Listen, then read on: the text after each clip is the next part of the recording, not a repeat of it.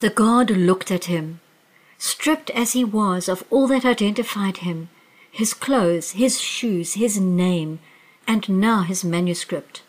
The God tore up the manuscript and called it rubbish. This manuscript contained Frankl's life work.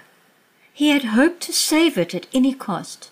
The grin of the God as he realized its significance to Frankl, a piteous, then mocking and insulting look, brought home to him with a deep chill how he really was stripped of everything. Frankl decided in that moment that his life as it had been was dead to him, but at the same time he refused to run into the wire. Frankl was trapped in a concentration camp in Nazi Germany. In those days, people in the same circumstances, out of despair, would run into the electrified fencing to end their suffering. He resolved in that moment that he was up to the challenge. We have a choice to think of the suffering we experience in life as a challenge. As Frankl says, suffering is intended to guard us from our apathy, from psychic rigor mortis. In fact, we mature in suffering, grow because of it. It makes us richer and stronger.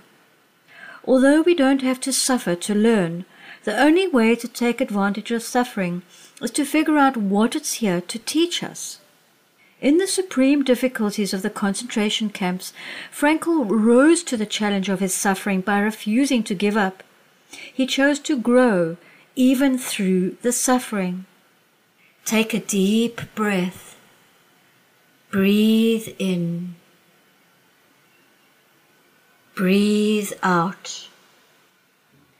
Thinking about the situation you're currently facing, ask yourself, how can this situation make me into a better, more resilient person? How can I better rise to the challenge? How can I turn it into a victorious moment? When you see your difficult situations as opportunities to rise to the challenge, your perspective will change completely. Instead of shriveling away from life's challenges, you'll face them head on. Tomorrow, we will look at how fear limits us.